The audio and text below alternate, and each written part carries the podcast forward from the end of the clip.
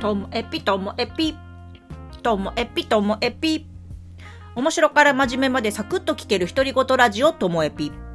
こんにちは。皆さんお元気でしょうか？まあ、今日はですね、あの、奥尻に行ってきて、改めて感じたことと、まあ、自分の、あの仕事とのこの絡みでね、やっぱりなと思った話、ちょっとしていきたいと思います。えっと、先日、え1回目の会議が行われました。えー障害学習審議会ですね。障害学習審議会、北海道の、えっ、と、今回で2期目になるんですけども、えー8月から2年間、一ターンでやっていて、で、えっと、今回その新しい期、15期だったかな、の、え会議がスタートしました。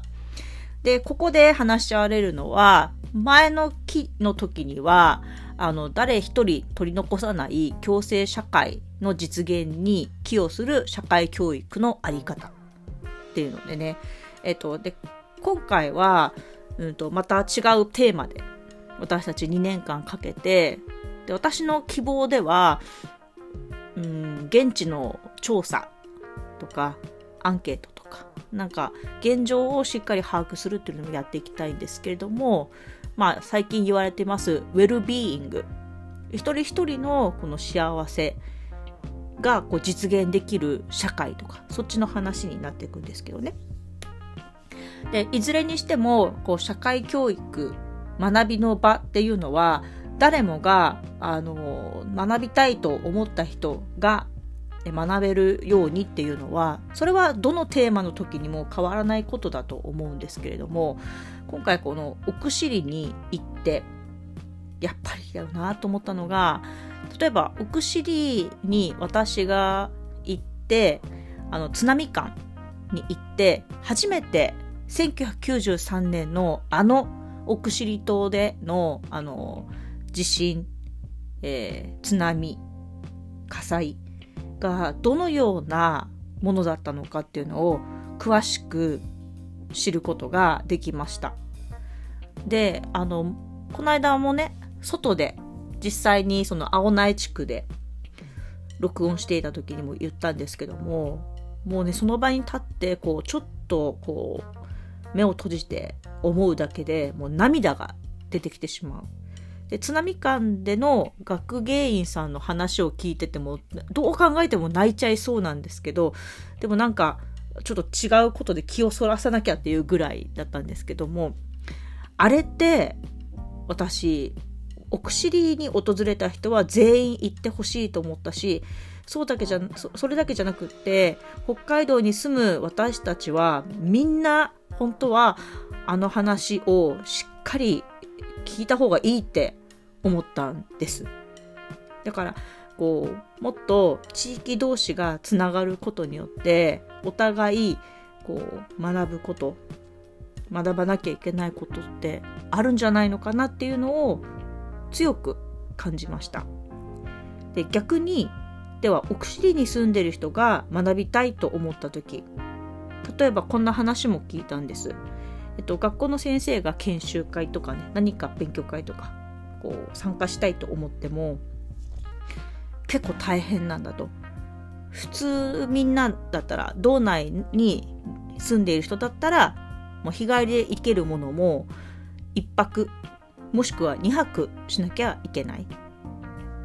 で、行ってみて、あの、分かったのが、奥尻から出るフェリーっていうのは、えっと、本当にこうみんなが観光客の人が多くなる時だけは1日2本2便あるんですけども普段は1便しかなくって朝7時10分に奥尻を出るんです。で、えっと、2時間半かけて江差に着いてで江差から、えっと、昼頃出てきて2時 ,2 時とかかなに着くそれ1往復しかないんですよ。で、江差に着いてから、だって、その、えっと、車でフェリー乗ったらめちゃめちゃ高いんです、金額が。人だけで乗ったら、なんか、ねえっと、町民割もあるので、安く行けるそうなんですけど、着いてからの足をどうするんだとか、そういうことを考えても移動って本当に大変で、だから今オンラインがこう発達していくと、オンラインで学ぶ場っていうのには、やっぱり先生たちもあの関心があるし、でもやっぱり私だってリアルでしか学べない、やっぱりリアルがいいよねってことだってありますよね。なのでそういう意味でも、その島に住んでいる方の学ぶ機会の、学ぶ、ね、そのチャンスをしっかりと確保していくとかサポートしていくっていうのは必要だなって思って。だから奥尻から私たちが学ぶこと。もしくは奥尻の方が自分が学びたいことが学べること。これってその学びって一方的なものではなくってやっぱりその双方向性のあるものなんだなっていうのを改めて感じた。障害学習の中でもあの本当に北海道はあの田舎とか人口が減ってるところってすごく多いしそういうところに限ってその高齢の方がやっぱり多いわけなのでそういう方たちに学びを届けるっていうことやっぱり大事だなって改めて思ったちょっと硬いですけどそんな話でした奥尻に行ってますますこう自分の役割とか自分がこれを考えていきたいテーマみたいなのを見出せたそんな気分です今日も最後までお聴きいただきましてありがとうございました。さようなら。